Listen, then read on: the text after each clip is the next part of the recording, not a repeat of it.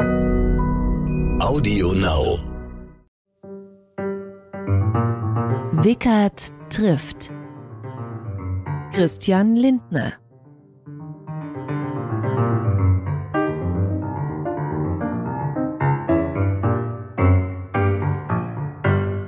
Willkommen zum Podcast Wickert trifft. Hier versuchen wir ja Menschen vorzustellen, deren Persönlichkeit ich ergründen will. Also es geht jetzt nicht um das Private, es sei denn, die Persönlichkeit hat es selbst schon gezeigt. Es geht nicht um die Aktualitäten. Es soll ein zeitloses Gespräch sein. Heute bin ich im Büro des FDP-Vorsitzenden Christian Lindner, im Bundestag Fraktionsvorsitzender der FDP, der Mann, der die FDP 2017 wieder in den Bundestag geführt hat. Und viele fragen sich, wer ist er eigentlich? Also Kapital hat vor zehn Jahren schon geschrieben, trotz seiner Präsenz dringt kaum etwas von seiner Persönlichkeit nach außen. Also vielleicht wollen Journalisten etwas anderes sehen, als er ist. Sie suchen nach etwas Geheimnisvollem in der Person, die nichts Geheimnisvolles zu verbergen hat. Guten Tag, Herr Lindner. Herr Wickert, ich grüße Sie. Also eigentlich wollte ich mit Ihrer Kindheit anfangen, die Sie ja schnell verlassen wollten, aber erst einmal etwas ganz Einfaches und Banales. Mein Sohn, der klein ist und wenn ich abends gute Nacht gesagt hat, dann sagt er, um das Einschlafen herauszuziehen, Papa, was machst du morgen früh als erstes? Und dann sage ich, ich mache den Wecker aus. Und dann, ich sage, dann fluche ich. Was machst du dann? Und er arbeitet sich sozusagen vor. Und jetzt meine Frage, Herr Lindner, was machen Sie morgens als erstes? Ein Kaffee. Na, aber bis Sie zum Kaffee machen, der Wecker klingelt oder nicht? Der Wecker klingelt, ja. Ähm, Und was machen Sie dann?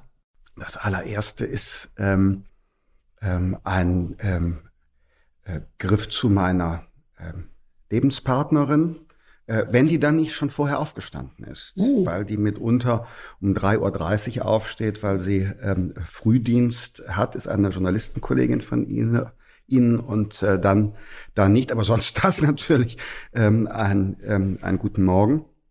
Äh, und dann greife ich schon äh, mein, mein iPhone. Und Noch im Bett? Ja, klar, beim Aufstehen und dann gehe ich kurz an die Kaffeemaschine, mache mir einen Kaffee und Vor dann geht's Zähneputzen oder oder nach dem Zähneputzen? Ähm, vor dem Zähneputzen, weil ich nehme den Kaffee mit ins Bad. Und was für ein Kaffee muss es sein? Also, schwarz. Schwarz, okay, aber. Vielleicht mit einem Tropfen Sojamilch. Gut, also bei mir ist es so, ich gehe auch vom Zähneputzen runter einen Tee machen, aber es muss natürlich ein ganz bestimmter Tee sein. Ein Assam Superb, den ich mir aus England schicke. Also wenn Sie es so genau wissen wollen, ja. dann ist es ähm, eine Kaffeebohne ähm, aus Hamburg von äh, Elbgold. Und äh, die Kaffeemaschine malt auch selbst und dann kommt äh, dieser Kaffee mit frischem Wasser gemacht da raus. Dann kommt vielleicht ein Tropfen Sojamilch mit rein. Dann nehme ich diesen Kaffee, es geht ins Bad und, und dann beginnt die Morgenroutine. Die Frage, machen Sie denn für Ihre äh, Lebenspartnerin auch einen Kaffee? Sie sagt, ich könnte es nicht so gut. Jetzt fragen Sie, was kann man daran nicht können? Hm. Da antworte ich, die richtige Dosierung der Sojamilch, denn äh, sie trinkt viel mehr Sojamilch im Kaffee äh, als ich. Und ich zögere immer, wenn, wenn irgendwie mehr Sojamilch als Kaffee ähm, gereicht wird. Aber genau das will sie eigentlich. Also insofern, ich mache mache es ähm, öfter mal, mache ich einen neuen Anlauf, das richtige Mischungsverhältnis zu finden. Und dann werde ich mal getadelt und selten gelobt äh, für die Mischung. Aber so ist das. Ja, so sind die Frauen. Ne? Ja. Aber äh, eine Frage: Warum Sojamilch? Ja, die Franka trinkt nur Sojamilch. Ja, aber Sie könnten doch ja, richtige hab, Milch trinken. Ja, ich habe mich dran gewöhnt. Einfach so. Ja. Äh, ich bin kein Vegetarier, wenn Sie das meinen. Nein, nein, nein, das meine ich, ich gar bin, nicht. Aber es gibt ja Laktoseunverträglichkeiten. Nee, habe ich nicht, habe ich nicht. Ich bin irgendwie so geworden zum zum Flexitarier. Das heißt also, ich brauche nicht Fleisch oder oder Fisch als Selbstzweck, sondern dann, wenn ich Lust drauf habe. Aber ich esse viel weniger Fleisch als früher beispielsweise. Ja, es geht vielen Leuten so. Haben Sie Schollen? Bitte, was habe ich? Schrullen. Also bei mir ist zum Beispiel so. Schrullen? Ja. Entschuldigung, ich habe es nicht äh, im ersten Moment nicht richtig verstanden. Schrullen. Ähm, ach, bestimmt ganz viele. Es gibt bestimmt ganz viele, die sagen, ich hätte, hätte Schrullen oder merkwürdige Angewohnheiten. Äh, glaube ich schon. Ich glaube, dass ich in mancher Hinsicht schon ein wenig Fällt exzentrisch bin. Ich überlege gerade, was es ist. Also bei mir ist Ich habe immer einen Füller dabei zum Beispiel. Selbst wenn ich, selbst wenn ich ähm, äh, in Jeans und T-Shirt unterwegs bin. Kein Kuli, immer ein Füller. Ja, keine Ahnung. Habe ich Ja. schon seit dem Abitur und habe mich nie verlassen. Mont Blanc.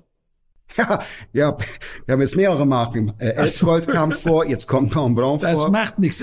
Hier darf man's. Ja, ist ein Mont Blanc. Richard- Habe ich seit dem Abitur. Richard von Weizsäcker hatte auch immer einen Füller. Und wenn man ihm sagte, könnten Sie mal bitte uns den Füller leihen, weil man was unterschreiben musste, er hatte immer seinen dicken Füller dabei. Also mit dem Füller zu schreiben ist etwas Schönes, äh, zum Beispiel wenn ich einen Brief schreibe, wo ich mich bedanke, was äh, leider die Leute heute viel zu selten machen, weil sie es dann per SMS machen. Aber manchmal bin ich der Meinung, man muss einen Brief schreiben, mache ich das auch mit einem Füller.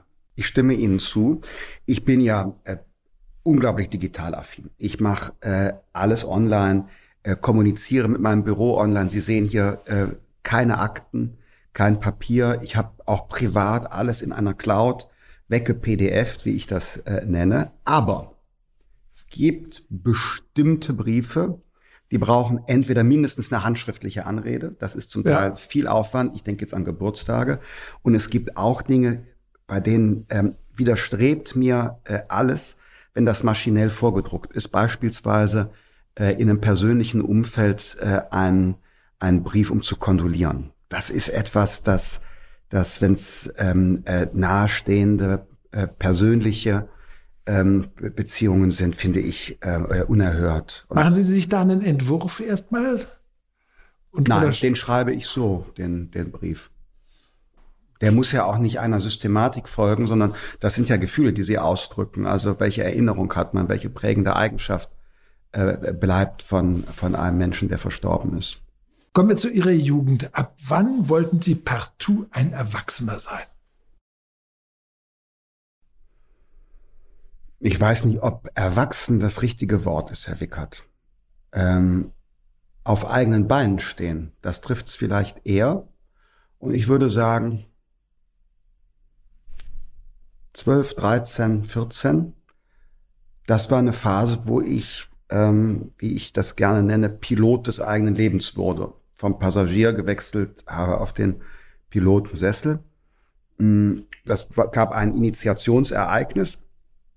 Ähm, ich war nämlich ähm, sehr übergewichtig und das wollte ich irgendwann nicht mehr und habe dann Waren Sie gemobbt worden in der Schule oder war das? ja, komplizierter. Es ist so eine Mischung dann aus, sie äh, werden äh, gemobbt und sie sind selber dadurch auch besonders wehrhaft und, und ähm, ähm, äh, sind selber im Angriffsmodus. Äh, außerdem gibt es gewisse Wettbewerbsnachteile bei den Mädchen. das fing dann an. Ja, das ist ja so vor Pubertät, Pubertät und das war so ein Initiationserlebnis zu sagen, äh, du musst dein Leben ändern, um einen, einen Buchtitel von Peter Sloterdijk zu zitieren. Entschuldigung, von Rilke. Ja, aber Sloterdijk war jetzt Hat's übernommen. Die letzte Veröffentlichung war jetzt von, von Sloterdijk. Aber äh, wie auch immer. Ähm, und das habe ich dann getan. Und darüber, das war eine ganz prägende Erfahrung. Es ist nicht möglich, alles zu ändern. Aber die Dinge, die man gestalten kann und die einen stören, gibt ja Leute, die stört das nicht. Da habe ich großen Respekt vor, aber mich hat's gestört. Und die Dinge, die man ändern kann, über die darf man nicht jammern, sondern muss man sagen, ich mache mir einen Plan und das gehe ich an. Und wie war der Plan? Ich habe nichts gegessen und bin jeden Tag in den Wald zum Laufen. Wobei ja Ihr. Großvater Bäcker war, wo Sie schöne Sachen hätten kaufen können oder bekommen hätten. Ja, da schon nicht mehr. Der hat, Ach so. seinen, hat seinen Betrieb Anfang der 80er Jahre aufgegeben, ist schon auch äh, 1984 verstorben, Lungenkrebs, der Staub, Rauchen. Mehl, Rauchen und aber eben auch Mehl, Rauchen. Das ist äh, seinerzeit beim Arbeitsschutz anders geregelt gewesen, so glaube ich, als heute. Aber wie auch immer, ähm, äh, ich habe dann eben eben sehr hart gearbeitet. Ich würde sagen, unter äh, medizinischen Gesichtspunkten würde man es heute nicht so empfehlen, sondern würde man unter ärztlicher Aufsicht machen. Ich habe es damals auf eigene Faust mit, äh, mit Knäckebrot und äh, den, dem Gang in den Wald gemacht. Ähm, aber gut, es äh, blieb dann einigermaßen stabil und das war so, ähm, das hat ein Stück Gefühl geprägt. Ja, was hat Ihre Mutter dazu gesagt? Die haben es am Anfang gar nicht geglaubt. Also äh, meine ganze Familie, der damalige Lebenspartner äh, meiner Mutter, ähm, sie selbst, ähm, ähm, äh, die Seite meines Vaters und er selbst, ähm, die haben das vorher gar nicht so als, als besonders ähm, äh, belastend empfunden, sondern es hatte eher so Maskottchencharakter. Ähm, ähm, äh, der dicke, freundliche Junge, der ähm, manchmal lustige Sachen sagt. Aber die Innenperspektive ist eine andere da. Gerade eben, eben äh, am, am Ende der Kindheit und zu Beginn der Jugend. Naja, und äh, als ich dann geschafft habe, da ähm, gab es eben zusätzliche Motivation, weil ihnen dann Menschen gegenübertreten, die sagen, gut gemacht. Der kann was. Sie sind mit 18 äh, in die Philosophie AG und äh, haben angeblich versucht, so zu schreiben wie Sloterdijk, den Sie gerade eben genannt haben. Und Ihr Aufsatz, den Sie damals schrieben, hatte den Titel Schöpferische Zerstörung Eliten und andere Verdächtige. Gottes Willen, das wüsste ich jetzt gar nicht mehr. Das steht Gott sei Dank irgendwann. Was halten Sie von Eliten? Wenn es Leistungseliten sind, sehr viel. Also jemand, der durch Fleiß, Talent, Einfallsreichtum, Risikobereitschaft in eine Position avanciert, dafür habe ich ganz großen Respekt. Bei, bei Herkunftseliten, die bei der natürlichen Lotterie äh, ein großes Los gezogen haben, in eine Familie geboren zu sein, da ähm, lege ich einen anderen Maßstab an. Da möchte ich gerne wissen, wird sie oder er eigentlich dem gerecht? Also ähm, wenn man etwas ererbt, dann muss man es trotzdem, finde ich, durch Leistung wirklich äh, erwerben. Und ähm, äh, aber bei, bei Herkunftseliten, wie gesagt, diese gewisse, dieser gewisse Vorbehalt, bei Leistungseliten gar nicht. Da wünsche ich mir nur, und das ist dann schon eine politische Forderung, und die ist eng verknüpft mit meiner Biografie, dass wir es Menschen leichter machen. Also wer es schon zu etwas gebracht hat oder wer, wer ein familiäres Kapital hat, äh, der hat ja kein Problem. Aber diejenigen, die es überhaupt erst noch zu etwas bringen wollen, äh, die brauchen Unterstützung, ähm, indem man es ihnen leichter macht, vor allen Dingen durch den Zugang äh, zu Bildung. Aber das und, ist doch bei uns ein Problem. Wir machen viel zu Problem. wenig für Bildung. Der Picht hat in den 60er Jahren von der Bildungskatastrophe geschrieben und es ist nichts Wirkliches passiert. Wir haben immer noch eine starke Herkunftsorientierung. Damals war es, äh, als äh, Ralf Dahrendorf das Bürgerrecht auf Bildung zum ersten Mal ausbuchstabiert hat, das katholische Mädchen vom Lande, in dem sich alle Benachteiligungen gebündelt haben. Jetzt ist es vielleicht äh, Mohammed aus äh, Berlin-Marzahn, ähm, wo die Benachteiligungen verbunden sind, oder Aische aus Berlin-Marzahn. Naja, dies gesagt haben, also als ich mich politisch engagiert habe, später, springe jetzt ein Stück nur als kurze Assoziation, war dieses Thema soziales Aufstiegsversprechen und Bildung für mich immer entscheidend. Ich habe begonnen in der Bildungspolitik bei den Kitas. Das war meine erste Aufgabe. Im als im Landtag waren. Genau. Und als ich die Landespolitik verlassen habe in Nordrhein-Westfalen, endgültig verlassen habe 2017, haben wir eine Landesregierung gebildet, CDU, FDP. Und wissen Sie, was das zentrale Projekt der FDP war? Talentschulen in Nordrhein-Westfalen, habe ich selber mit verhandeln dürfen, Talentschulen einzurichten in Stadtteilen, wo es besondere soziale Herausforderungen gibt, besonders viele Ressourcen, pädagogische Ressourcen, sozialarbeiterische Ressourcen ähm, hinzu ähm, äh, bringen, äh, damit äh, dort diese fatale Herkunftsorientierung durchbrochen wird. Bleiben wir mal bei äh, Ihrer Philosophie AG. Wer ist Ihr Nochmal. Lieblingsphilosophie? Wer, wer ist Ihr Lieblingsphilosoph? Lieblingsphilosoph? Das fällt mir schwer, äh, schwer zu sagen, wer mein Lieblingsphilosoph ist, weil ähm, äh, ich würde mich nicht einer Schule sozusagen äh, zurechnen. Und ähm,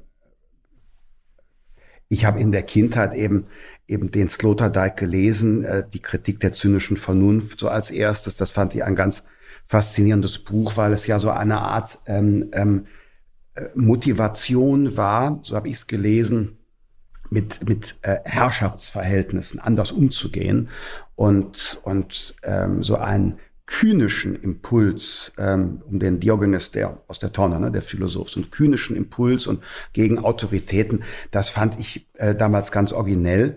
Und äh, ich schätze den Sloterdijk auch, auch heute noch. Der hat mehrere Wandlungen durchgemacht, was er so, was er so vertritt.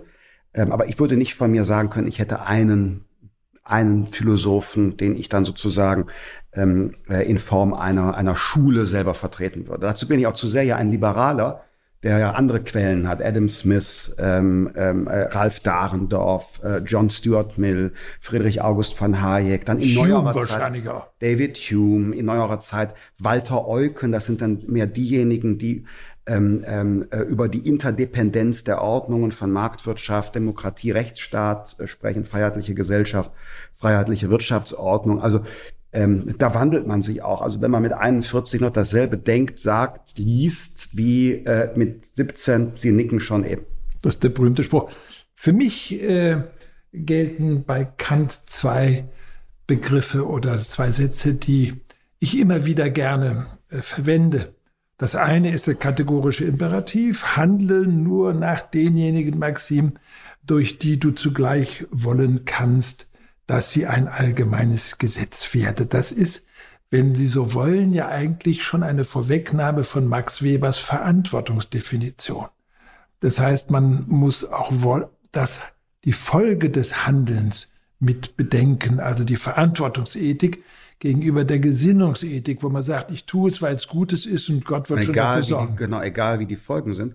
Ja, tatsächlich. Und ähm, dieses, dieses Motiv, ähm, die eigene Freiheit auch an weitere Instanzen zu binden, ähm, das findet sich auch bei anderen. Also ich hatte gerade äh, den Adam Smith genannt, äh, der ja allgemein nur bekannt ist für seine Theorie der unsichtbaren Hand, dass das eigennützige Handeln im Markt das gesellschaftliche Wohl erhöhe.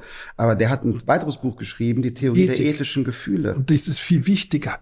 Ja. Denn, denn zum Beispiel äh, in seinen äh, Wirtschaftsüberlegungen sagt er, ein Arbeiter muss so viel Geld verdienen, dass er die Familie davon ernähren kann. Das ist ja heute kaum noch der Fall bei uns. Naja, dafür haben wir ja einen ähm, leistungsfähigen äh, Sozialstaat, der im vergangenen Jahr zum ersten Mal mehr als eine Billion Euro trotz Rekordbeschäftigung ähm, naja, es geht nicht hat. nur um den Sozialstaat, sondern gucken Sie mal, wie ja. viele Familien müssen, da müssen beide arbeiten gehen. Die nehmen keine Sozialgelder. Beide müssen arbeiten gehen, damit sie die Miete überhaupt bezahlen können. Wenn Sie wollen, können wir äh, diesem, diesem Problem auch nachspüren. Ähm, oder wir können bei der Verantwortungsfrage bleiben. Weggabelung, Sie entscheiden. Und dann machen wir erstmal die Verantwortung. Erstmal die Verantwortung. Ja, also äh, bei Smith geht nach meiner Lesart, das ist aber in der Wissenschaft umstritten, geht die Theorie der ethischen Gefühle der unsichtbaren Hand des Marktes voraus. Das heißt, du lebst deine Freiheit, aber du siehst nicht ab von den Folgen deines Handelns für andere oder beispielsweise auch für äh, die Ökologie und die natürlichen Lebensgrundlagen. Ähm, und Verantwortung heißt deshalb für mich heute, ist nicht, nicht so eine Lehrformel, wir müssen Verantwortung übernehmen. Verantwortung heißt für mich mindestens, dass man Gründe für seine in Freiheit getroffenen Entscheidungen angeben kann, die man dann im Diskurs prüfen kann. Ob sie standhalten, zum Beispiel ähm, äh, vor ethischen Prinzipien, ob sie standhalten können vor, vor äh, religiösen Geboten, also dass sie dem Diskurs zugänglich sind. Ich glaube, Jürgen Habermas hat in einem sehr interessanten Gesprächsbuch mit äh, dem damaligen noch Kardinal Ratzinger, ähm, das man so entwickelt, so eine, eine säkulare Ethik, ähm, die auf dem Diskurs basiert. Zuletzt habe ich es da zumindest gelesen von ihm. Und der zweite Satz von Kant, den ich immer gerne mag, ist, Aufklärung ist der Ausgang des Menschen aus seiner selbstverschuldeten Unmündigkeit. Und jetzt kommt es, Unmündigkeit ist das Unvermögen, sich seines Verstandes ohne Leitung eines anderen zu bedienen. Und das äh, herrlich. Später sagt er, Faulheit und Feigheit sind die Ursachen, warum ein so großer Teil der Menschen nachdem sie der Natur längst von fremder Leitung freigesprochen, dennoch gerne zeitlebens unmündig bleiben. An den, äh, den Teil, die Aufforderung, sich seines eigenen Verstandes zu bedienen, habe ich zuletzt gedacht im Zusammenhang mit den von Frau Merkel sogenannten Öffnungsdiskussionsorgien, als es darum ging, ob die Maßnahmen, die wir wegen der Pandemie treffen, äh, mussten, ob die tatsächlich verhältnismäßig waren. Da sprach sie von Diskussionsorgien. Und da dachte ich, na, eigentlich ist es im kantischen Sinne doch, doch ganz notwendig, dass man immer wieder alles in Frage stellt, ähm, und mit wissenschaftlicher Evidenz prüft und äh, an, an Maßstäben der Verhältnismäßigkeit misst. Ja, genau, das, das ist äh, ja der Beginn auch der, der äh, Aufklärung äh, gewesen, der, der Text in Sinne. Wenn Sie Frau Merkel das vorwerfen, dann nee, muss kein ich, Vorwurf, ich dachte nur also, na gut. in dem Ja, dann muss ich auch nur etwas denken, dass Sie natürlich gesagt haben bei Fridays for Future, man soll doch die Klimapolitik den Profis überlassen. Das stimmt ja. Meinen Sie nicht, dass diese jungen Leute dort auch recht haben, dass sie einfach von den Folgen her denkend demonstrieren? Das aber ist ja nicht äh, meine Position gewesen. Meine Position ist, dass jeder, der klar ähm, äh, äh, die Fakten sieht, wer Augen hat zu sehen, äh, dass wir einen Klimawandel haben. Ich bin äh, äh, gern und oft in der Natur im Wald und äh, ich sehe den Zustand des deutschen Waldes, auch die Entwicklungen und weiß deshalb, es gibt einen vom Menschen gemachten äh, Klimawandel als eine Menschheitsherausforderung. Nur jetzt geht's ins Kleingedruckte. Jetzt geht's um die Frage, was tun? Und daher, Wickert, äh, glaube ich nicht, dass Sie und ich, dass wir in der Lage sind, die physikalische Wirkungsweise einer Brennstoffzelle zu erklären. Sprich, ähm, es gibt eine ähm, äh, Erkenntnis der Klimawissenschaft einer Erderwärmung. Daraus folgt eine politische, von Ihnen, mir, den Aktivisten zu treffende Konsequenz. Wir müssen Klimapolitik machen, wir müssen CO2 einsparen. Ja, aber das ist ja das, Und- was die jungen Leute, die Fridays for Future äh, vertreten, sagen. Ihr Ja, müsst aber ich- mehr machen. Die wollen jetzt nicht, dass Sie oder ich die Brennstoffzelle kennen, Nein, aber, sondern die wollen, dass aber das die war ja meine mehr Position. tut. Das war ja meine Position. Die ist mir von Aktivisten und politischen Gegnern und manchem Leitartikler aus dem Mund genommen und völlig verdreht worden, weil nicht ich oder Sie sind der Profi, sondern die Erkenntnis ist da, wir müssen Klimaschutz machen. Die Pariser Klimaziele sind politisches Allgemeingut. Äh, Jetzt geht es aber um die Frage, wie. Und die Frage des Wies ist nach meiner festen Überzeugung eine der Techniker, Ingenieure, Naturwissenschaften, also dem wissenschaftlichen Diskurs, der, der äh, technische Ideenwettbewerb. Das sind für mich die Profis. Für mich sind die Profis nicht die Mitglieder des Deutschen Bundestages. Die machen im Gegenteil für mich schon viel zu viel Detailsteuerung in dem Sinne, dass hier um jetzt bei dem Beispiel zu bleiben mit der Brennstoffzelle, hier einseitig die Elektromobilität gefördert wird und alternative Kraftstoffe, Wasserstoff und so weiter von den Abgeordneten hier nicht in den Blick genommen werden. Die Profis in Japan aber am Wasserstoff oder den Wasserstoff hochinteressant finden. Und deshalb sage ich, überlassen wir das den Menschen, die wirklich einen technischen Sachverstand haben. Wir kümmern uns um das, was demokratisch ähm, äh, zu entscheiden ist. Und das war auch mein, mein Zuruf an die ähm, Fridays for Future Aktivisten. Bleiben wir nochmal bei der Philosophie AG. Äh, Sloterdijk äh, hat jetzt gerade ein Buch veröffentlicht, Den Himmel zum Sprechen bringen. Vom Versuch der Menschen, Gott oder die Götter zum Sprechen zu bringen.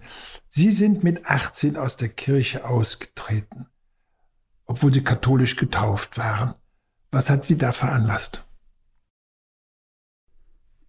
Ich konnte mit der äh, Institution nichts anfangen, mit den, mit den Lehrsätzen, die äh, mir ähm, an ähm, der Vernunft und auch an meiner Form von Ethik vorbeigehen. Denken Sie nur an die Rolle von Frauen äh, in der Kirche. Ähm, und ich habe für mich auch die ähm, äh, metaphysische Frage, die Kant gestellt hat, was dürfen wir hoffen, ähm, haben sie mir auf die Spur gebracht, ne, der, der Philosophie. Auf die Frage, was dürfen wir hoffen, könnte ich bis heute noch keine für mich abschließende Antwort geben. Damals zumal nicht. Und äh, deshalb war ich ähm, da nicht der Richtige für eine Mitgliedschaft. Wie kann man zum Glauben finden? Das ist ja etwas sehr Schwieriges. Meines Erachtens bedeutet zum Glauben finden etwas, was über die Erziehung geht, dass man zu Hause als kleines Kind zum Glauben gebracht wird. Also ich habe mal mit Hans Küng ein Gespräch geführt, äh, dem katholischen Theologen. Äh, viele Bücher hat er geschrieben, unter einem Buch hat er geschrieben, das heißt Ich glaube. Und da drin schreibt er, wenn ich in Indien geboren wäre, dann wäre ich wahrscheinlich Hindu geworden. Wenn ich dort und dort geboren wäre, wäre ich wahrscheinlich Buddhist geworden. Da habe ich zu ihm gesagt, ja, aber das bedeutet ja, Sie können gar nicht an den einen Gott glauben, sondern Sie glauben an die soziale Funktion der Kirche. Ja, Küng hat daraus ja auch sein Weltethos äh, gemacht. Ähm, ja, also ich kann jetzt kein Glaubensbekenntnis für meine Eltern abgeben, aber meine Mutter und ihre Familie, meine Großmutter, meine Oma, die haben einen Glauben an den lieben Gott, würde ich sagen. Ich sage deshalb Glauben an den lieben Gott, weil das jetzt nicht streng einem katholischen Katechismus ja. mit regelmäßigem Kirchgang folgen würde. Und mein Vater als, als Naturwissenschaftler beziehungsweise Mathematiker, ähm, den verdächtige ich jetzt nicht, äh, äh, überschäumende religiöse Gefühle gehabt zu haben. Also von also insofern gab es zu Hause das nicht. Ja, ich bin auch noch zur, ich bin getauft worden, ich bin auch zur Kommunion gegangen, aber ähm, für mich war das dann, ich glaube, die Institution hat mehr den Ausschlag gegeben als äh, mhm. die Frage, was dürfen wir hoffen. Also, ähm, also das, das, das, die, die, die Bodenstation, ähm, die irdische Repräsentanz äh, die war vielleicht sozusagen eher ausschlaggebend dafür zu sagen, nee, ich gehöre da jetzt nicht dazu. Die auch dazu führt, dass im Augenblick wahnsinnig viele Leute aus der katholischen ja. Kirche oder. Ich bin inzwischen allerdings ein bisschen versöhnt damit. Mhm. Also wenn ich jetzt, jetzt heute mit 41 Jahren auf die Institution schaue, anders als damals mit 18, hm, das ist auch nicht so einfach, eine über zwei oder eine gut 2000 Jahre alte Institution über die Zeiten zu steuern. Vielleicht können die auch gar nicht so schnell das Ruder Hardbackboard oder Hardsteuerbord umlegen. Also insofern, ich bin nicht mehr so unduldsam wie damals und sehe auch die, die, äh, die, die Rolle und Funktion religiöser Gebote anders. Vielleicht auch in so einem, in so einer Übersetzung. Was ist damit eigentlich gemeint äh, gewesen? Und insofern, so diesen, dieses, dieses äh, harte Oppositionelle wie mit 18, das würde ich heute für mich nicht mehr in Anspruch nehmen. Damals wäre ich auch, hätte ich auch gesagt, ja, ich bin Laizist. Äh, Staat und Kirche müssen strengstens getrennt werden, sehe ich heute ganz anders. Äh, heute sehe ich mich da voll in dieser, in dieser äh, deutschen Traditionslinie, dass der, der Staat zwar weltanschaulich neutral ist, aber ernst nehmen muss, dass jeder Mensch irgendwann im Laufe seines Lebens an, an die Quellen seiner ethischen Überzeugungen und heran will. Und dass es also sozusagen für eine gelingende Gesellschaft notwendig ist, dass man solche Bekenntnisse und religiösen Gefühle frei ausleben kann und dass man seitens des Staats auch das unterstützend, förderndes Verhältnis hat. Nur dann bitteschön eben zu allen, also weltanschaulich neutral. Nun gibt es ja ein FDP-Papier, allerdings aus dem Jahre 1974. Freie Kirche im freien Staat. Ja. ja. Nee, na, das ist nicht, nicht meine Haltung. Ähm, ja, weil da drin steht ja keine, äh, kein Eintreiben mehr der Kirchensteuer. Ja, totales. ich finde es, also ist nicht meine Position. Ähm, wie gesagt, ich stehe da eher auf der, auf der ähm, ähm, äh, ins Grundgesetz übernommenen Tradition der Weimarer Reichsverfassung. Der Text damals, der ist ja geprägt worden von Persönlichkeiten wie Ingrid Matthäus Meyer und anderen, die bis heute noch sehr, ähm, so paradox es sich anhört, missionarisch für einen Laizismus äh, eintreten. Ich finde nicht, dass das, ähm, also ich finde das nicht gut. Ich finde auch, dass die, die Kirchen, ähm, auch wenn ich mit mancher Sache, die Franziskus sagt und in manchem äh, Thesenpapier der evangelischen Kirche vielleicht sachpolitisch hadern würde, ich finde gut, dass die sich im öffentlichen Raum äußern. Äh, die äh, auch konfessionell geprägte freie Wohlfahrtspflege hat eine enorme Funktion. Das sind so Ligaturen. Wenn man das auch noch aus dem öffentlichen Leben heraus präpariert, dann bleiben irgendwann nur die, die äh, Agenten des Silicon Valley Plattformkapitalismus übrig oder was. Nee, das, das hielte ich nicht für einen zivilisatorischen Gewinn. In Ihrer Wohnung als junger Landtagsabgeordneter da hingen die Bilder, ein paar Bilder von Philosophen und ein Bild von Ernst Jünger. Woher wissen Sie das alles? Ich wüsste, Ernst Jünger wüsste ich nicht. Ähm, das wüsste ich nicht, Ernst Jünger. Ja, das wurde geschildert, ich glaube in der Frankfurter Rundschau oder Süddeutschen Zeitung, als sie Landtagsabgeordneter gewesen. Da kam dann einmal einer in ihre Wohnung. Haben Ernst Jünger Stahlgewitter gelesen? Habe ich gelesen, aber ähm, ähm, äh, Marmorklippen.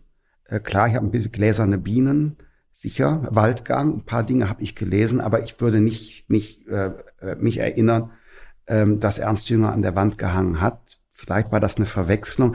Tatsächlich ähm, hing da, da waren so ein paar äh, äh, Lithografien oder irgendwas, äh, tatsächlich hing da ähm, Friedrich August von Hayek.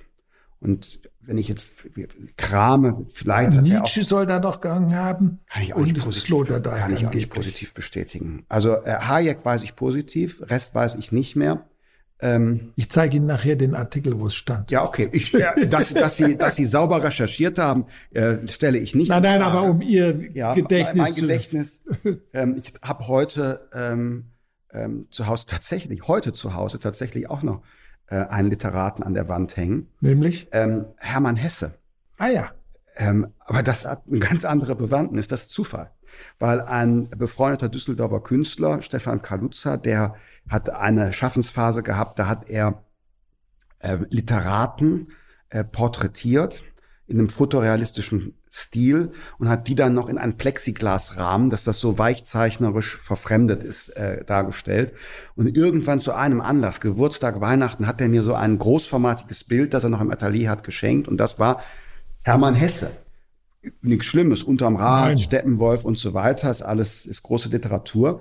Ähm, aber tatsächlich hängt heute eben der da und die Namen, die Sie genannt haben, weiß ich nicht, wer davon mal gehangen hat, aber jedenfalls aktuell hängt keiner. Damals haben sie auch äh, den Weltrekord im 24 Stunden lang Bananen verteilt. Ja. ja, das ist auch wahr, hört sich ulkig an. Der Hintergrund war, war der, dass bei meiner ersten Landtagskandidatur ähm, der damalige Wahlkreis äh, im Rheinisch-Bergischen Kreis nordöstlich von Köln im Volksmund die Banane äh, genannt wurde. Also äh, rund um die Kreisstadt Bergisch Gladbach herum soll er die Form einer Banane gehabt haben. Mit viel Fantasie, sagen wir mal. Wurde im Slang immer gesagt, der Bananenwahlkreis. Und da trat ich an. Und ähm, wenn ich mich richtig erinnere, war es so, dass, dass ähm, wir damals das Ziel acht Prozent bei der Landtagswahl hatten. Und das übersetzt auf den Wahlkreis in Bananen, also übersetzt in den Wahlkreis, wie viel Stimmen und das in Form von Bananen wollte ich innerhalb von 24 Stunden verteilen. Natürlich eine, eine ähm, absolute Schnapsidee, weil es sind enorm viele Bananen und so viele bekommt man gar nicht in 24 Stunden verteilt. Also wo treffen Sie so viele Menschen von Angesicht zu Angesicht, um ihnen überhaupt eine Banane, es will vielleicht auch nicht jeder von einem fremden Menschen eine Banane nehmen, um die zu verteilen, so dass ähm, ähm, viele ähm, Parteifreunde, die ehrenamtlich geholfen haben, am Ende der 24 Stunden mit einer großen Bananenstaude selbst nach Hause äh, gegangen sind. Gut, Sie haben aber dicke gewonnen dann. Ja, ja, es waren dann landesweit sogar 9,8 Prozent. Und ich bin überraschenderweise dann in den Landtag von Nordrhein-Westfalen auch eingezogen. Das war jetzt nicht sicher. Aber Sie waren ja vorher schon als Schüler noch Unternehmer geworden. Wie kam? Großes Wort, Unternehmer. Ich habe ähm, am, zum 18. Geburtstag ein Gewerbe angemeldet. Der Grund ist einfach erklärt. Eigene Wohnung, eigenes Auto, Notwendigkeit, den Tank zu füllen und den Lebensunterhalt zu bestreiten. Wie, das hatten Sie? Sie hatten die Wohnung schon, das Auto schon, bevor Sie Geld verdient haben? Nee, das ging dann so gleichzeitig. Das ging dann so in diesen, ähm, mit 18 so, ging das los und, und, ähm, äh, ja, wie gesagt, ich wollte äh, eigenes Einkommen haben, um diese Dinge zu bestreiten. Und das ging dann Schritt für Schritt nach vorne. Es gab auch Zeiten, da bin ich mit dem Auto auf der Autobahn liegen geblieben und musste, musste, äh, ich glaube, heute ist es verjährt, ist eigentlich eine Ordnungswidrigkeit, auf der Autobahn ohne Benzin liegen zu bleiben. Musste ich meine Mutter nachts rufen, dass sie bitte mit einem Benzinkanister kommt. Ähm, oder musste mir Geld schicken lassen, wenn ich irgendwo war, äh, ums Auto voll zu tanken. Also das, das, das hört sich bombastisch an. Gewerbe angemeldet, das waren äh, kleine Schritte in die Selbstständigkeit und das ging dann nach und nach voran, ja. Und äh, Sie haben dann, als Sie das Abitur gemacht haben, sind Sie äh, Wehrdienstverweigerer geworden, weil Sie gesagt haben, ich kann nicht Wehrdienst machen und mein Unternehmen führen. Das stimmt. Ich sage nochmal, Unternehmen ist ein großes Wort dafür, dass ich, man würde heute sagen, Solo-Selbstständiger war.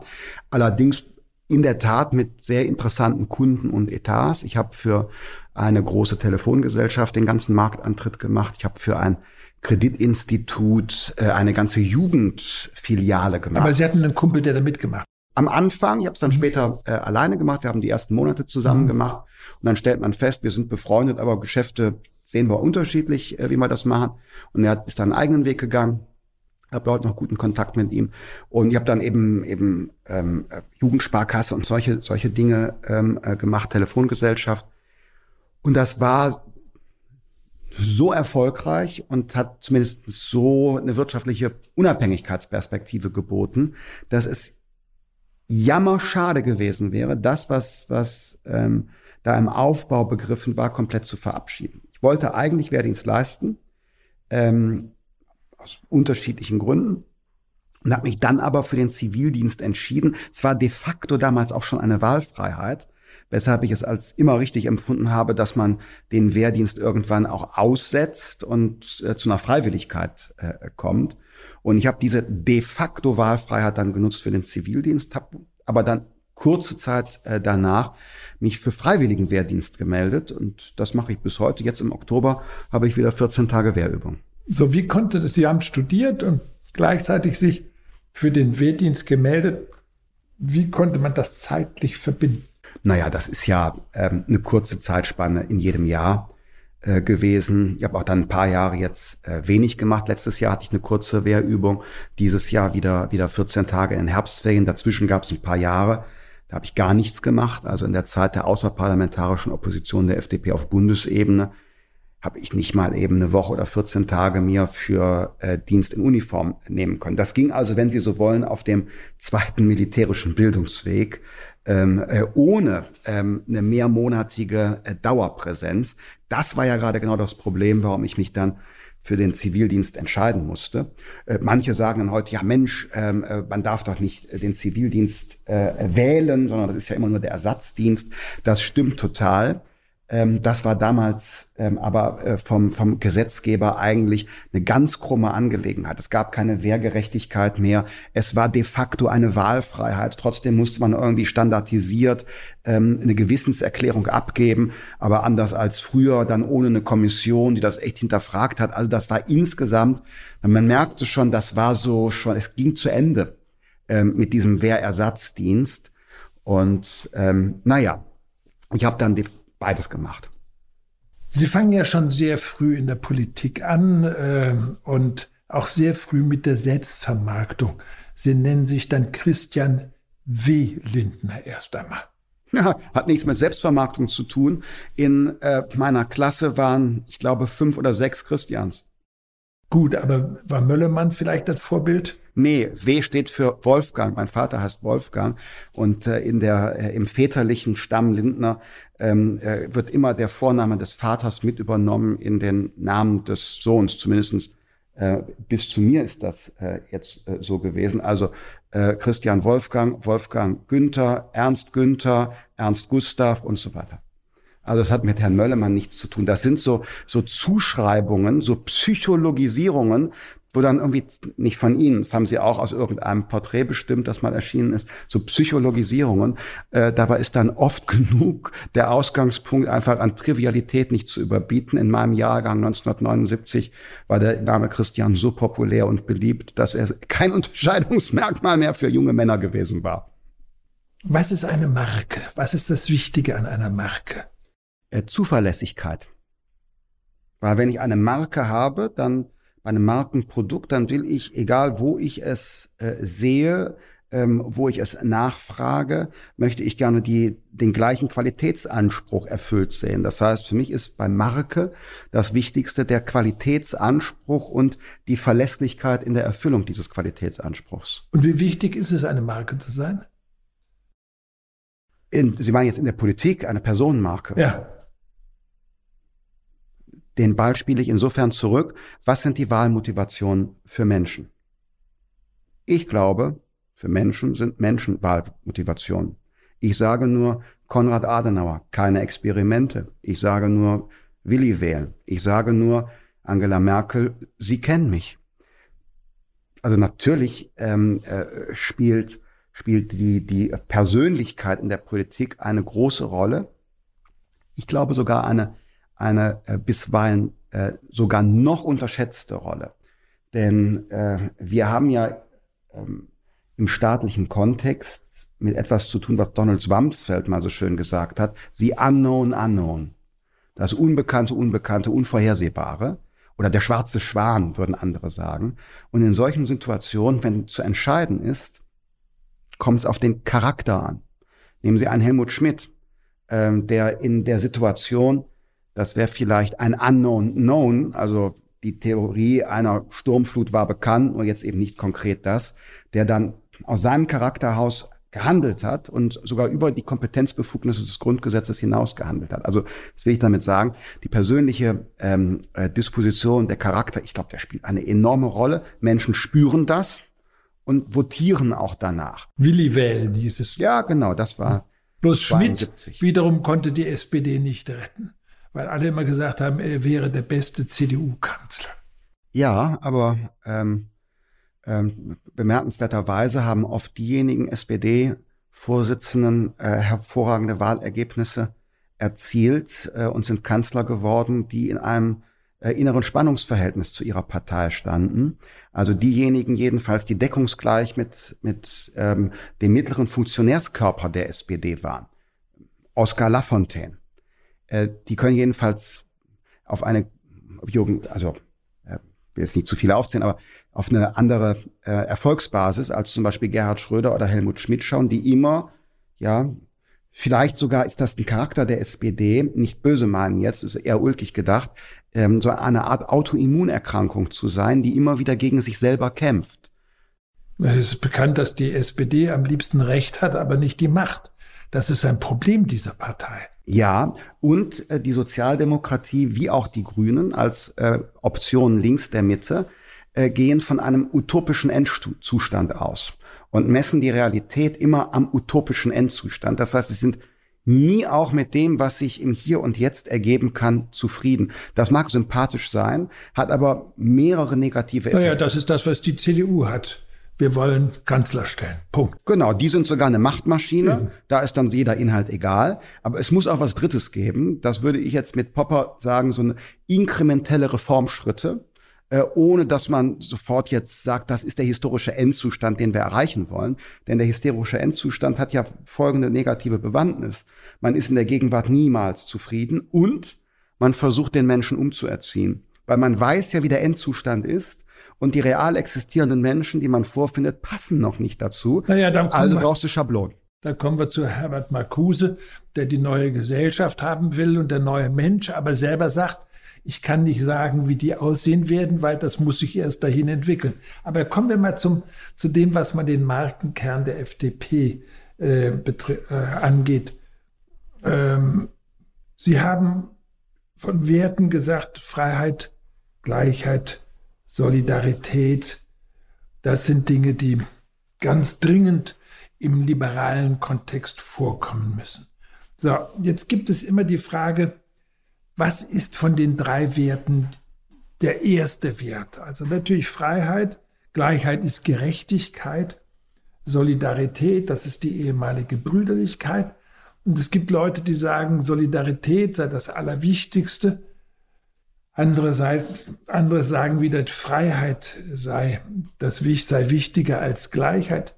Ich selber habe das große Glück gehabt, in Amerika ein Jahr lang studieren zu können und habe festgestellt, die amerikanische Definition der Freiheit gefällt mir sehr gut, aber sie gefällt vielen Deutschen überhaupt nicht, weil sie zu viel zulässt.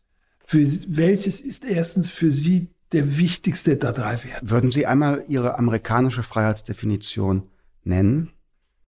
Ähm, die geht sehr weit. Also die Amerikaner erlauben, dass eine äh, ein Nazi ist und auch ein Nazi-Bündnis gründet. Die erlauben Scientology, wo man hier dann gleich sagt, halt, da müssen wir eingreifen, das verdirbt den Menschen. Und die Amerikaner sagen, wenn der Mensch sich verderben lassen will, dann soll er sich verderben lassen. Hm, verstehe. Ähm, da habe ich vielleicht dann doch eher ähm, europäischen Kontext. Also für mich ist die äh, Würde und Freiheit des Einzelnen, ich nenne beide Begriffe, Würde und Freiheit des Einzelnen äh, der Ausgangspunkt ähm, äh, jeder Form von, von äh, staatlicher Gemeinschaft. Würde und Freiheit sind für mich untrennbar. Äh, übrigens ist ein Leben in Würde ohne Freiheit auch gar nicht möglich. Also wer, wer die Freiheit nicht als obersten Wert nimmt, kann zugleich auch äh, die Würde des Einzelnen äh, gar nicht als, als obersten Wert nehmen, weil sich das unmittelbar bedingt Würde und Freiheit eines Einzelnen. Aus ähm, ähm, äh, der Paarbildung Würde und Freiheit ergibt sie aber gleichzeitig eine Konsequenz. Diejenigen, die sich auf die Freiheit berufen, um die Würde anderer von egal wem in Frage zu stellen, ähm, äh, fallen heraus aus einem solchen Gesellschaftsbild. Das kann nicht, äh, kann nicht zivilisatorisch äh, funktionieren. Also insofern würde ich, Sie haben ein, ein krasses Beispiel äh, genommen mit narzisstischen Auffassungen. Das würde für mich schon dem äh, äh, Begriff widersprechen. Und dann wären wir wieder bei Kant. Man soll ja nach den Maximen handeln, von denen man wollen kann, dass sie allgemeines Prinzip sind.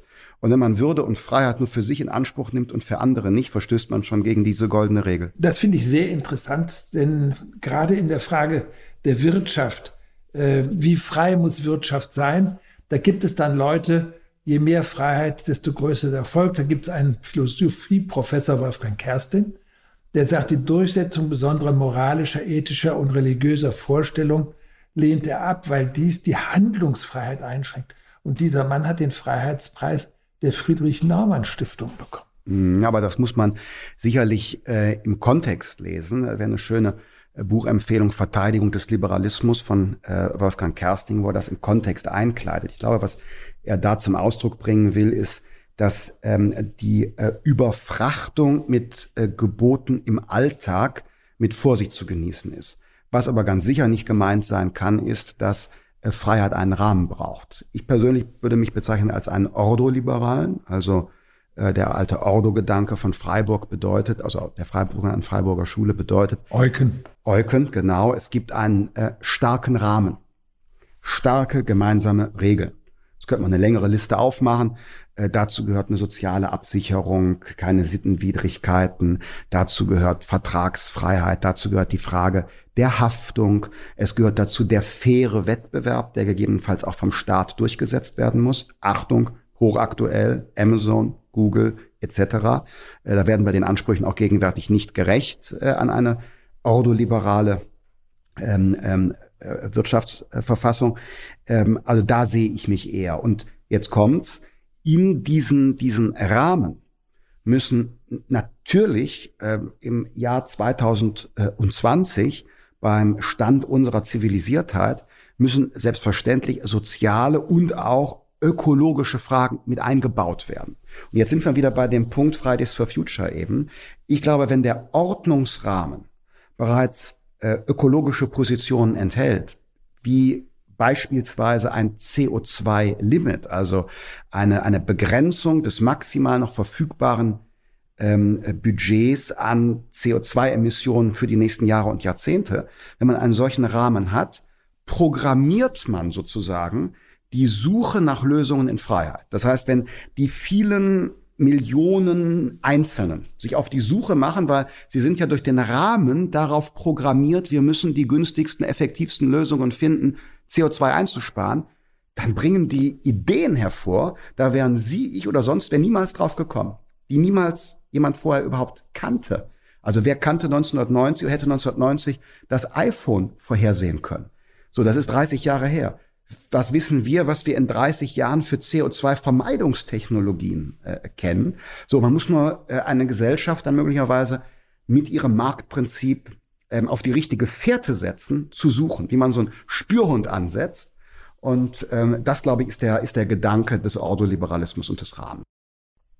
Ich möchte zu äh, persönlichen Dingen kommen, die aber äh, sozusagen nicht privat sind, weil sie sie selber auch öffentlich machen. Sie haben eine deutsche Rennlizenz, Sie haben einen Sportbootführerschein und Sie haben einen Jagdschein. Das sind alles so Dinge, die Boygroups machen eigentlich. Ein Angelschein. Jetzt während der Corona-Pandemie ähm, habe ich ein bisschen mehr Zeit als sonst gehabt und habe deshalb einen Online-Kurs für die Fischerprüfung gemacht und die dann, als es wieder erlaubt war, auch abgelegt. Ja. Sind Sie dann auch angeln gegangen? Ähm, äh, noch nicht intensiv. Nein, Aber Sie haben einen Jagdschein. Wie kam es, dass Sie einen Jagdschein gemacht haben? Das ist ja noch gar nicht so lange her. Also erstens lerne ich gerne Dinge neu, vertief mich ähm, äh, intensiv damit. ähm, beschäftige mich intensiv damit. Und ähm, zum Zweiten, konkret jetzt der äh, Jagdschein. Ich ähm, sprachen eben über den ähm, äh, die Zeit im, im Wald, als ich abgenommen habe seinerzeit. Ich hab, bin einfach sehr naturverbunden.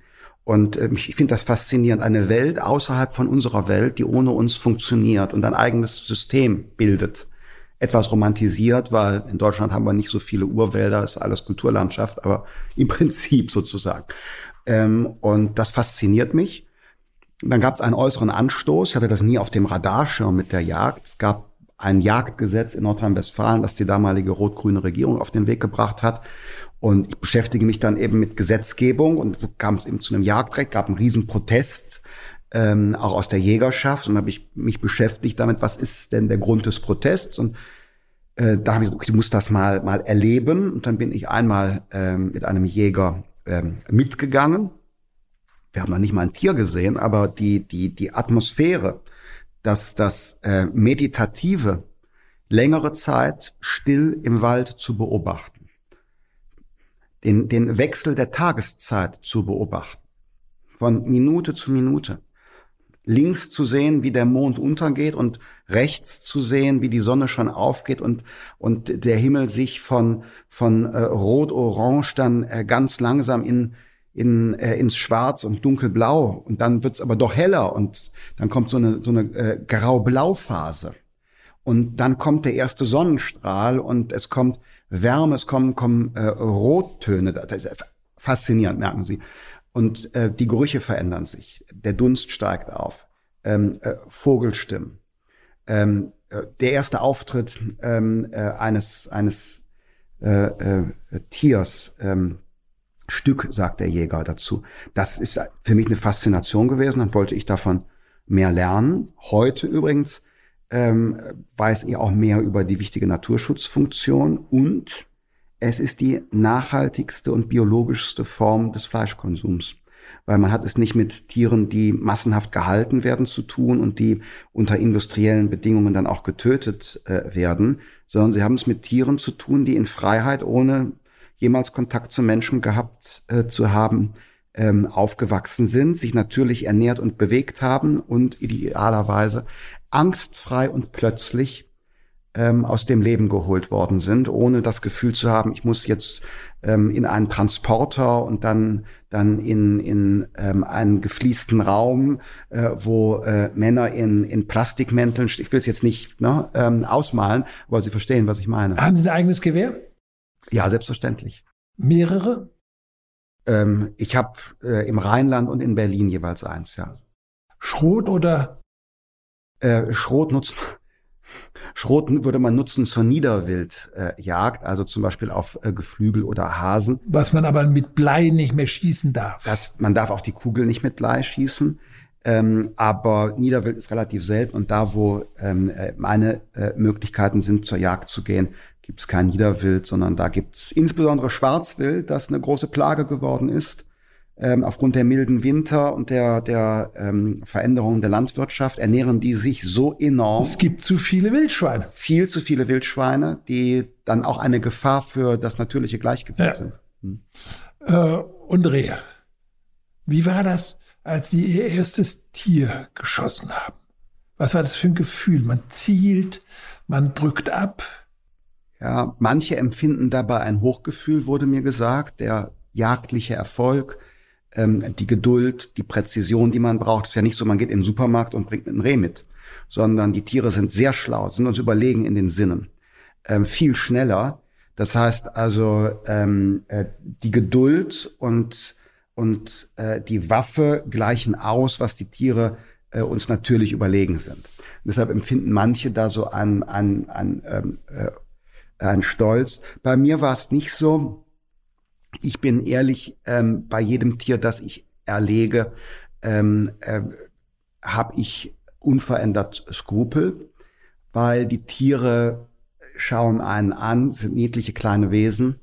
Das ist also für mich eine Mahnung, ähm, mit, mit äh, Sorgfalt und Verantwortung umzugehen und für mich zugleich auch ähm, wie soll ich sagen, eine besondere Hochachtung dann bei der Zubereitung auch von Wildbret, weil man weiß, welches Tier war es, welches individuelle Tier war es mit dem kleinen Gehirn, wenn es ein Rehbock ist, ist ja ein Ausdruck auch von Individualität und ist eine andere Form, finde ich, von von von ähm, ja, wie soll ich sagen, Respekt. Bereiten Sie selber zu? Ähm, ja, auf dem, auf dem Grill, so gut sind meine Kochkünste nicht, wäre vielleicht die nächste, nächste Lektion, die Dabei ich lernen muss. ist es gar nicht schwierig. Nee, ich mache es aber auf dem Grill, aber trotzdem mhm. sind sie, sind sie viel besser als ich. Sie sind eben französisch geschult. Äh, Nein, ich bin ein französischer Esser, aber kein französischer Koch. Okay.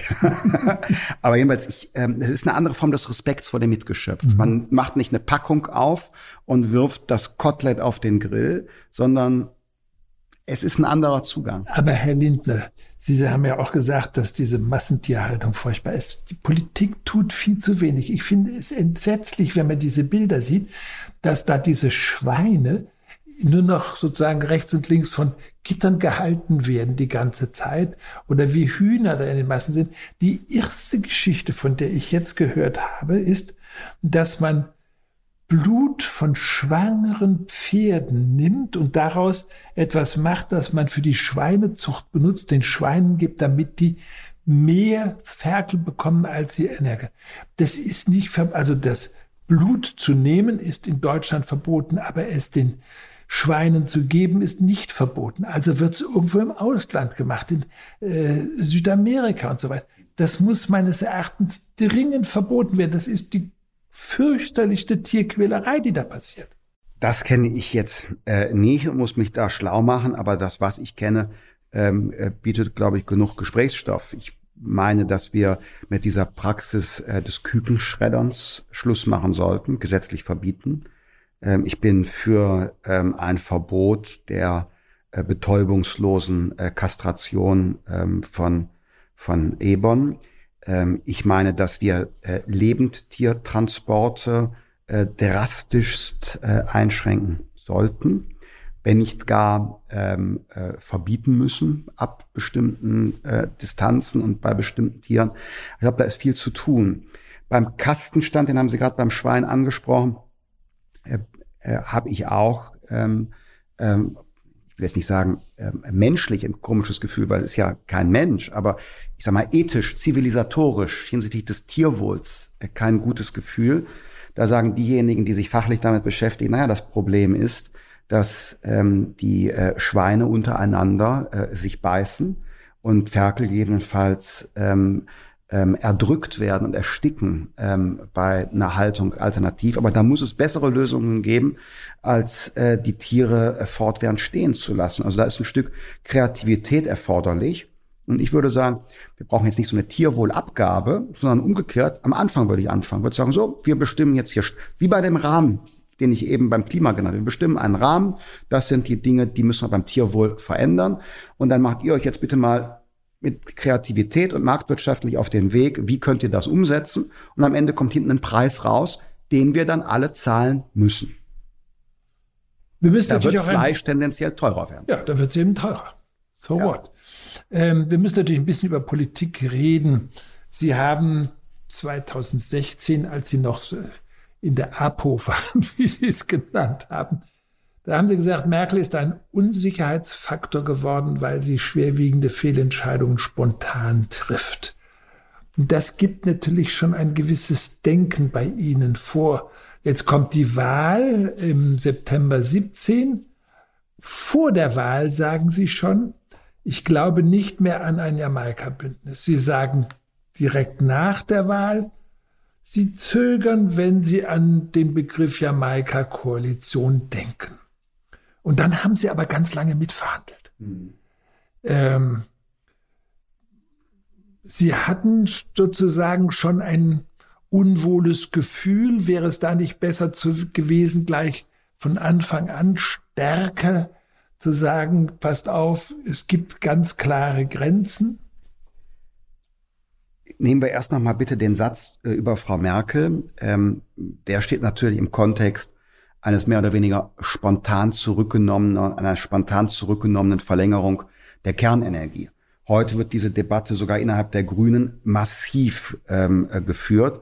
Es gab neulich, ich glaube, in, der, in einer äh, Sonntagszeitung einen, einen anonym zitierten führenden grünen Politiker, der sagte, ähm, wir haben die äh, äh, falsche Sau geschlachtet.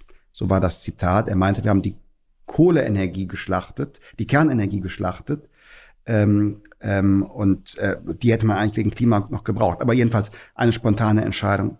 Grenzöffnungsfrage äh, 2015, das war da gemeint. Ich habe gegen Frau Merkel als Persönlichkeit gar nichts. Ähm, aber äh, es gibt eben äh, diese, diese äh, sehr raschen, äh, sehr weit äh, reichenden Entscheidungen, auch jetzt während der Pandemie, alles dicht machen und dann bleibt's dicht.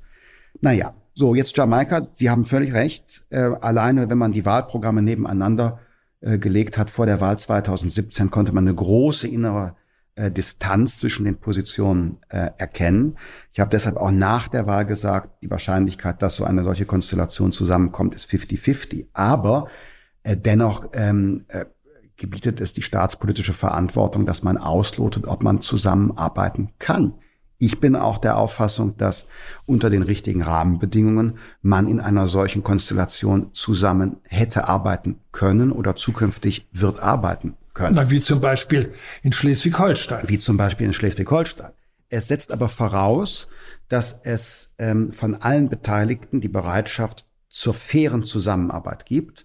Also die Bereitschaft, dass jeder der Beteiligten seine Akzente setzen kann. Und dass man aushält, dass ähm, die andere Farbe andere Akzente nennt.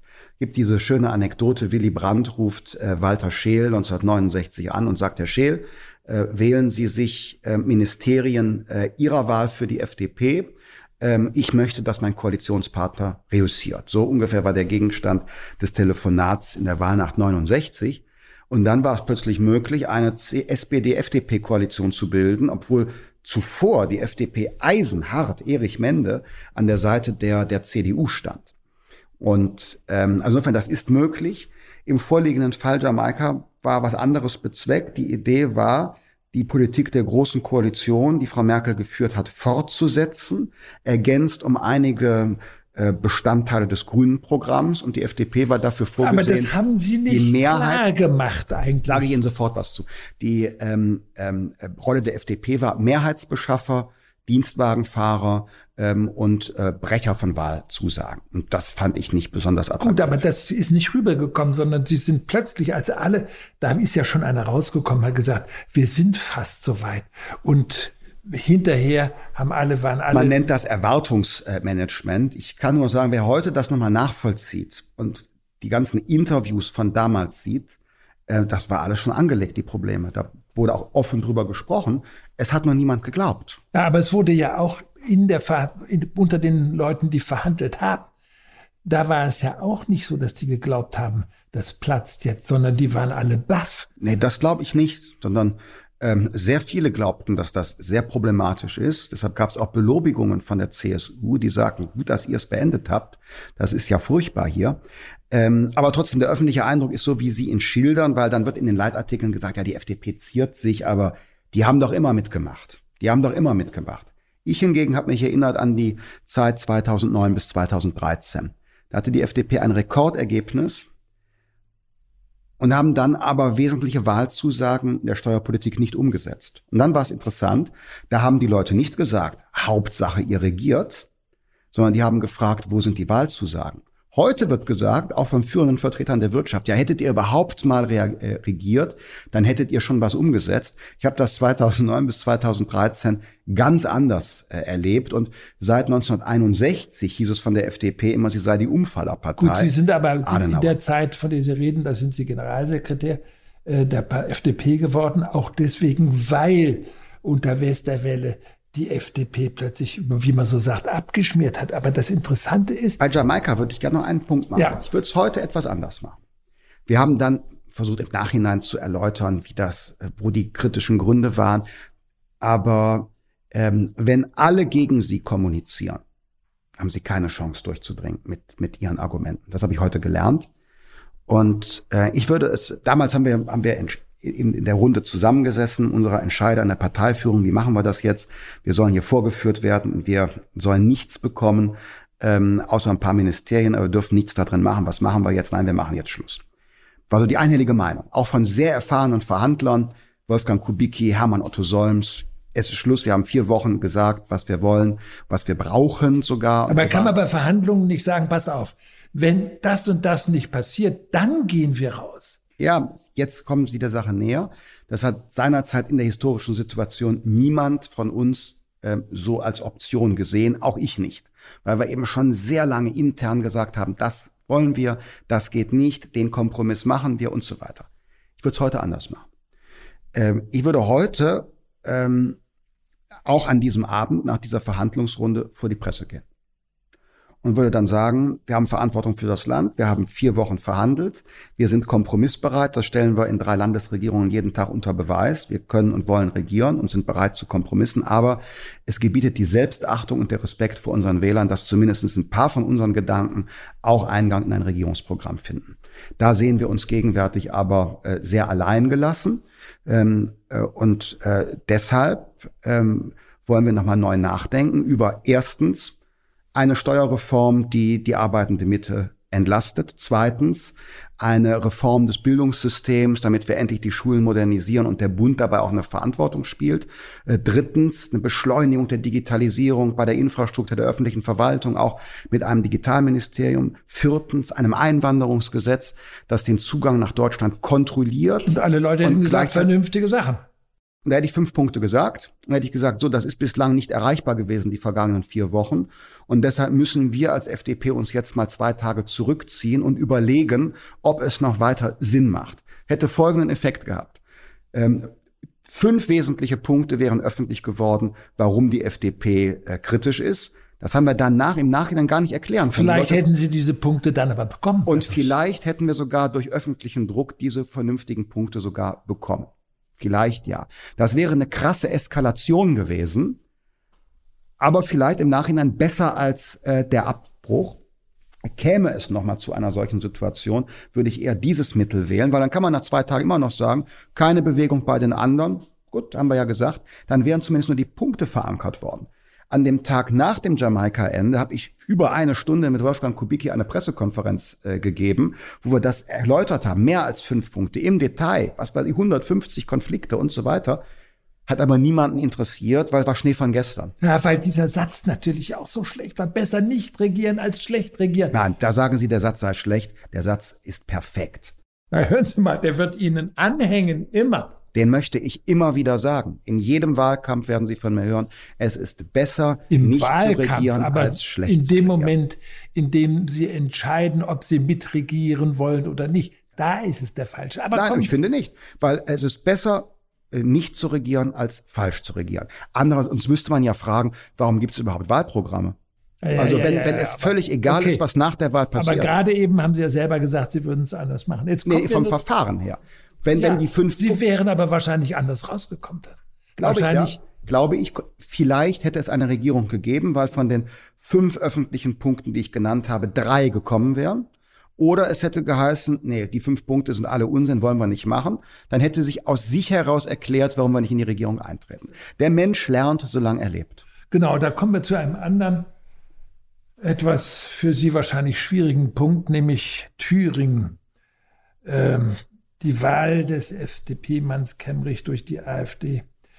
Und, und die CDU. Und die CDU, ja, durch die CDU, die ja. AfD, gar keine Frage. Ja, wichtig nur zu sagen. Ja, das ist ganz wichtig. Und da hat AKK versagt und da haben aber auch Sie versagt, weil Sie das nicht verhindert haben. Und jetzt werden Sie Wie mir. Wie geht die, das? Das kann ich Ihnen sagen. Da muss man ganz klar machen, dem, der FDP in Thüringen, das müsst ihr verhindern äh, Frau, Frau AKK sagt ja selber, sie hat Sie noch angerufen, hat gesagt, um Gottes Willen verhindert das. Sie werden jetzt natürlich sagen, ich kann doch einem Landesverband nichts vorschreiben. Sie haben aber trotzdem, nachdem das Kind in den Brunnen gefallen war, es geschafft, Kemmerich dazu zu bringen, ja. zurückzutreten von dem Amt des Ministerpräsidenten. Das heißt, Sie haben schon die Macht gehabt, da was zu finden. Das ja, hätten Sie auch vorher gehabt. Ja, äh, das ist eine äh, interessante Betrachtungsweise. Ähm, ich schildere Ihnen mal, mal meine Lage. Da gibt es einen Landesverband, der völlig autonom ist und der sagt, wir kandidieren ähm, eigenständig, weil wir wollen weder die Linke noch die AfD wählen. Und dann wird gefragt oder ich frage, auch in Gremiensitzungen, klar ist, es gibt kein Zusammenwirken mit der AfD. Für die FDP ein No-Go. Wir sind eine liberale Partei, die sind das Gegenteil. Nein, kein Zusammenwirken mit der AfD, wollen wir nicht. Wir haben gegen die AfD Wahlkampf gemacht. Dann schreibt Frau Kram-Karrenbauer eine SMS, es war eine SMS, kein Anruf. Äh, lieber Christian, ähm, die AfD könnte zu euch schwenken. Ähm, das ist gefährlich, was da in Thüringen passiert. Diese SMS leite ich urschriftlich an ähm, äh, unseren FDP-Kandidaten weiter mit dem Hinweis, Achtung, hier gibt's offensichtliche Erkenntnisse aus der CDU. Es gab ja das Angebot der AfD schon Monate vorher, lasst uns mal was zusammen machen. Aber dieses Angebot ist ja zurückgewiesen worden, äh, weil man eben nicht mit ihr zusammenwirken wollte. Aber jedenfalls, äh, Frau Kramp-Karrenbauer muss ja gewusst haben, dass ihre eigene Fraktion der CDU äh, Herrn Kemmerich wählt, ähm, und sie hatte nun die Angst, die CDU wählt Kemmerich, obwohl die CDU weiß, die AfD könnte schwenken. Das heißt, die CDU hätte ja auch genauso sagen können, wir Richtig. wählen jemand anderen. Große Fehler genau. auch von AKK. Ja klar, ich will, nee, nicht Fehler von AKK, sondern sie hat ja keine Einflussmöglichkeit. So, und ich hab, kann ja nichts anderes machen, kann nur sagen, hier ist eine gefährliche Situation. Könnt ihr das ausschließen?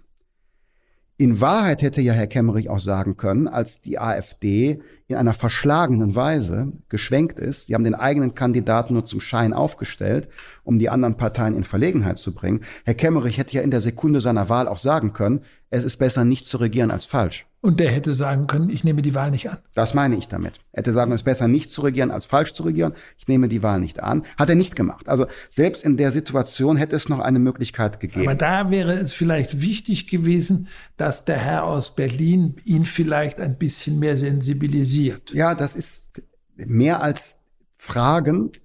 Hat ein Parteivorsitzender keine Macht mehr. Ah, Glaube ich Ihnen nicht. Ne? Das ist, ist leider so. Ja, aber Ihnen ist doch gelungen, ihn dann zum Rücksitz ja, zu bringen. Aber also warum, Sie haben schon Macht. Aber warum ist das gelungen? Ähm, er sagt ja äh, vor seiner Wahl, es war, nein, es kommt nicht dazu, das ist nur eine symbolische Kandidatur. Nach der Wahl sagt er, es war überraschend, dass die AfD so falsch gespielt hat. Herr Ramelow selbst sagt er, hier ist ein Demokrat in die Falle der AfD getappt. Nur, hier hatte ich andere Möglichkeiten. Da bin ich aus Berlin dahin gefahren und habe gesagt, Entschuldigung mal, du siehst jetzt bitte hier, wie das, wie das öffentliche Echo ist. Ähm, ihr seht, dass es keine Mehrheit im Parlament gibt, bei der FDP und CDU ohne die AfD auskommen. Das haben ja SPD und Grüne Linkspartei sofort gesagt, keinerlei Kooperation. Was bedeutet hätte, diese Regierung von Herrn Kemmerich die die Unterstützung der CDU hatte, es gab ja einen Beschluss der CDU, Minderheitsregierung Kemmerich unterstützen wir, die hätte in Wahrheit im Parlament immer systematisch mit der AfD zusammenarbeiten müssen. Das habe ich ihm dargelegt. Also das ist auch von dir selbst immer ausgeschlossen worden. Dazu kann es nicht kommen. Dann habe ich weiter ausgeführt. Ich gehe davon aus, dass du heute ähm, die richtigen Schlussfolgerungen aus dieser Lage, aus dieser entstandenen Lage ziehst und äh, binnen Ablauf von 24 Stunden, also 24 Stunden nach der Wahl, das tust, was man in der Sekunde des Wahlaktes hätte schon tun müssen, das Amt zurückgeben. Und sollte das bei dir eine andere Abwägung sein, kann ich nur sagen, dann gibt es die maximale Distanzierung, indem nämlich ich als Vorsitzender zurücktreten müsste, aber nicht um mich aus der Politik zurückzuziehen, sondern durch die maximale Distanzierung erst recht in den Kampfmodus zu kommen und das einzige Machtmittel, was ich habe, zu nutzen. Das einzige Machtmittel ist nämlich, man kann einen Landesparteitag einberufen und da sprechen. So, dazu ist es aber ja äh, nicht äh, gekommen, weil Herr Kemmerich selbst dann erkannt hat, was für eine Lage es ist, auch in was für eine Lage er sich selbst manövriert hat. Aber auf Begeisterung ist das da nicht gestoßen. Eine Abgeordnete der FDP-Fraktion im Thüringer Landtag ist dann aus der FDP ausgetreten. Und zwar nicht wegen, wegen der im Landtag entstandenen Situation, sondern äh, wegen der, wie gesagt wurde, Einmischung von außen. Das war die Geschichte aus meiner Perspektive. Naja, es ist eine ganz schwierige Situation sicherlich äh, damals für Sie gewesen wenn man äh, Parteivorsitzender ist, hat man immer schwierige Situationen. Nur. Hm. Nur. Dafür ist man ja gewählt. Ja, aber eins ist zum Beispiel äh, ja, was man der FDP immer wieder vorwirft, der CDU auch, aber der FDP auch, ist ein Männerverein. Äh, jetzt, als Frau Suding Ihnen sagte, sie wird zurücktreten aus der Politik, wie hat sie das begründet? Haben Sie versucht, sie umzustemmen? Ich habe lange mit ihr gesprochen. Das ist aber eine ganz persönliche Lebensentscheidung. Ich habe das auch sehr bedauert, weil sie ist ähm, eine ganz geschätzte Kollegin, eine Freundin. Während der außerparlamentarischen Zeit hat sie stark mitgewirkt und äh, die FDP mitgeprägt. In Hamburg Wahlerfolge in schwierigster Zeit errungen. Gut, aber jemand entscheidet sich in seinem Leben einen anderen Weg zu gehen. Sie lässt ja ihre Ämter nur auslaufen. Sie tritt ja nicht zurück, sondern sagt, ich bewerbe mich jeweils nicht neu, lasse das geordnet auslaufen, weil ich will danach beruflich was anderes machen. Tja, im Grunde ist das das, was wir immer fordern. Äh, mehr Wechsel zwischen Politik und Gesellschaft, Politik und Wirtschaft. Ähm, ich hätte sie gerne äh, weiter äh, bei uns in, in der Führung gehabt. Sie ist auch sehr beliebt, weil sie so kompetent und gewinnend ist. Aber Gut, das ist eine freie Lebensentscheidung. Wer, wenn nicht wir als Liberale, müssen Verständnis für solche freien Lebensentscheidungen haben. Männer-Frauen-Verein. Interessanterweise macht man den Grünen den Vorwurf nie. Die Grünen haben einen starken Überhang an Frauen in der Wählerschaft und haben sozusagen ein Männerproblem. Äh, es gibt den Vorwurf bei uns. Dabei kann ich den ehrlich gesagt nicht nachvollziehen, weil klar, äh, quantitativ ähm, ist es so. Haben wir eine Überrepräsentanz von Männern. Aber es geht ja in der Politik auch um Inhalte. Ah, ich, das ist aber was anderes. Also, na, aber ich finde sie nicht. Ich finde schon. Wenn ich eine Frau wäre, ich habe gerade, darf ich das eben sagen, den mhm. Punkt, weil ich glaube, der ist, ist äh, wichtig auch. Wenn ich eine Frau wäre, dann ist für mich da zunächst mal interessant, wenn eine Partei in Verantwortung kommt, was bekomme ich da für mein Leben? Klar, die CDU wird geführt von einer Frau. Aber wie steht die äh, CDU denn zum Paragraphen 219a? Also die Information über eine eine ähm, Behandlung zum legalen Schwangerschaftsabbruch. Da wollen die keine Information. Wie steht die CDU denn ja, aber die Frage, CDU ist ja auch ein Männerverein. Selbst ja, aber sie wird aber, einer, wird, hat aber eine Frauenquote bald und wird von einer Frau geführt. Ja, aber sie hat, aber sie hat ja etwa 20 Prozent Frauen als Mitglieder. Aber Herr Wickert, wir mögen vielleicht etwas über 20 Prozent Mitglieder nur weiblich haben, aber die politischen Inhalte, die wir machen, die sind weiblicher. Nicht kommerzielle Leihmutterschaft. Frage der Vereinbarkeit von Familie und Beruf. Wenn die anderen so ähm, sich sehr einsetzen für Frauen, warum wird da nicht geändert, dass ein weibliches Vorstandsmitglied im Mutterschutz abberufen werden kann. Das ist doch, ist doch skandalös und hat mit der Vereinbarkeit von Familie und Beruf nichts zu tun. Also ich will zum Ausdruck bringen, mögen wir auch mehr Männer in Verantwortung sichtbar haben, so ist trotzdem die Politik, die wir machen, für Frauen eigentlich attraktiver. Das ist schon gut möglich, aber es gab ja in der FDP große Frauen. Frau Leuthäuser-Schnarrenberger, Frau Hambrücher, Frau Adam Schwetzer von Matthäus Meyer, die Sie vorhin genannt haben. Alles Frauen, die unglaubliche Repräsentanten der FDP gewesen sind. Ähm, man hat das Gefühl, die gibt es im Moment nicht. Die Frage das ist, ist, äh, eine, ist eine unfaire, gegenüber unseren weiblichen Führungskräften unfaire Frage. Sie zitieren Persönlichkeiten, die über Jahrzehnte politisch aktiv waren und äh, höchste Staatsämter innehatten. Das haben Katja Suding, Bettina Stark-Watzinger, Nicola Beer, Katja Hessel, Güde Jensen, ähm, Yvonne Gebauer, Marie-Agnes Strack-Zimmermann und weil sie heute Geburtstag hat, Sandra Weser nicht. Ähm, Daniela Schmidt, Spitzenkandidatin Rheinland-Pfalz oder ähm, Lydia Hüskens, äh, Spitzenkandidatin Sachsen-Anhalt. Äh, das haben die nicht. Bekanntheitsgrad, höchste Staatsämter. Aber da muss man doch einen fairen Maßstab anlegen. Ähm, die Bundestagsabgeordneten, die ich gerade genannt habe, die sind drei Jahre in der Opposition im Parlament. Und beispielsweise unsere beiden Ausschussvorsitzenden, Güde Jensen, Menschenrechte und Katja Hessel, Finanzen, haben sich in der Zeit schon viel fachlichen Respekt erarbeitet, aber sind natürlich noch nur einer Fachöffentlichkeit bekannt. Und insofern, äh, wir haben starke Frauen äh, und ich glaube, dass es wenige Parteivorsitzende gibt, äh, die mehr weibliche Führungskräfte ähm, äh, in Funktionen gebracht haben durch Förderung. Ähm, aber die brauchen eben auch die Zeit, um, um äh, öffentlich sichtbar zu werden und ähm, ähm, Reputation aufzubauen. Sind Sie für eine Quote? Die Frage stellt sich nicht, weil die Frauen in der FDP sind entschiedene Gegnerinnen einer Quote.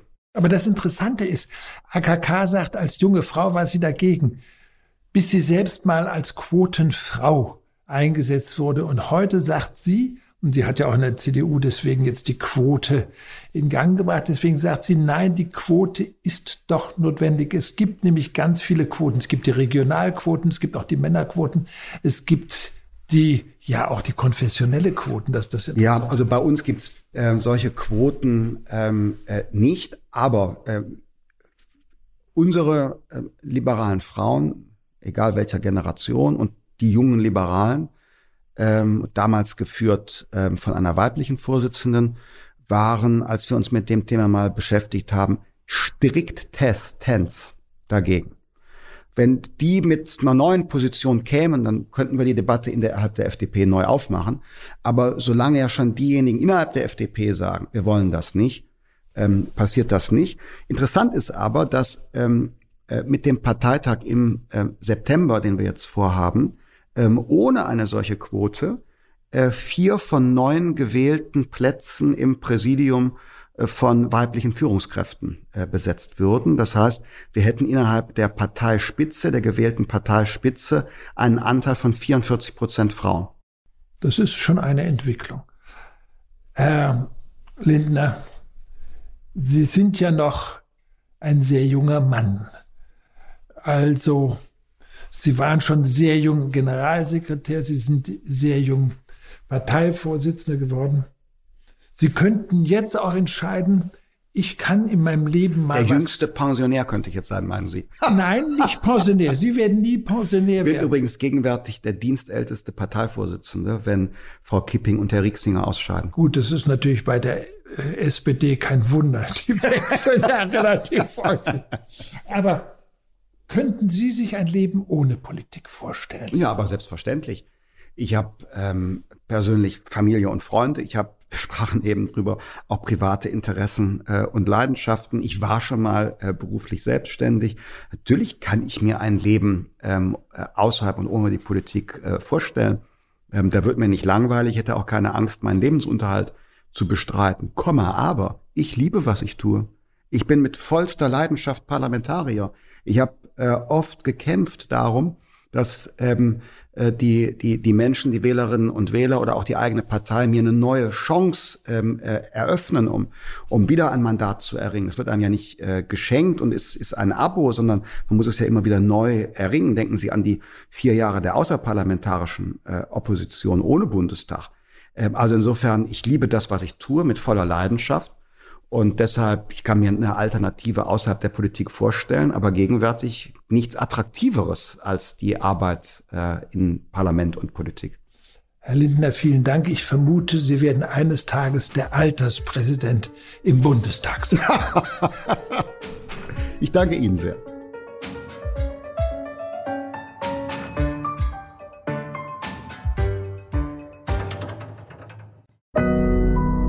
Audio Now.